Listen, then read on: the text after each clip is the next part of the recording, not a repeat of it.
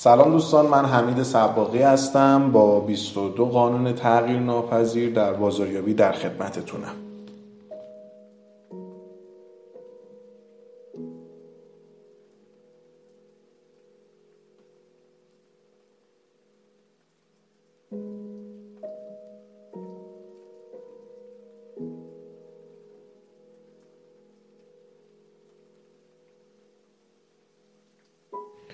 سلام خیلی چاکریم. امیدوارم حالت خوب باشه.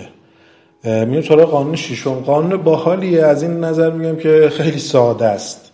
و بدون شک اگه پنج قانون قبل رو فهمیده باشی این قانون رو راحت متوجه میشی و بهت تبریک میگم که داری واسه آموزش خودت وقت می‌ذاری و این voice رو میشنوی. خیلی هم خوشحالم که داری voice منو میشنوی. قانون انحصار میگه دو تا شرکت نمی‌تونن یک کلمه مشترک تو ذهن مشتری داشته باشن. هنگامی که رقیب مالک یک کلمه یا یک موقعیت تو ذهن مشتریان هست کوشش در به تملک در آوردن آن کلمه خودکشی است. کل قانون انحصار تو این دوتا جمله خلاصه میشه. آقا کلمه ای که برای یه کسب و کار دیگه سعی نکن بری اونم برا خودت بکنی.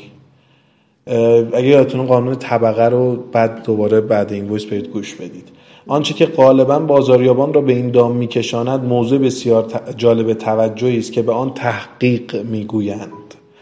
بازاریابا تحقیق می‌کنن که آقا ما اگه اینجوری باشیم اینجوری باشیم اینجوری باشیم اون کلمه هرم می‌زنیم.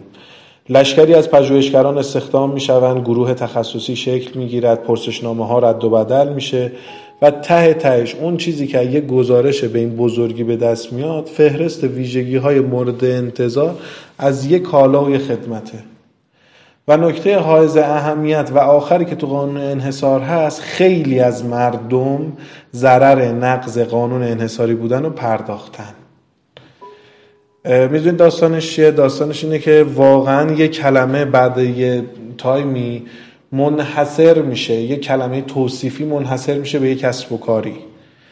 وقتی که یک کسب و کار دیگه بیاد از اون دم بزنه خیلی تو خیلی وقتها اینجا اومده گفت بسیاری از مردم خیلی وقتها یه مردم به خاطر اون توصیفه میرن سراغ یه کسب و کار دیگه یه خدمت دیگه که اون لذت رو دوباره به صورت متنوع تجربه کنن. ولی عمدتا این اتفاق نمیفته و نکته آخر دو شرکت نمی‌تونن یه کلمه مشترک در ذهن مشتری داشته باشن.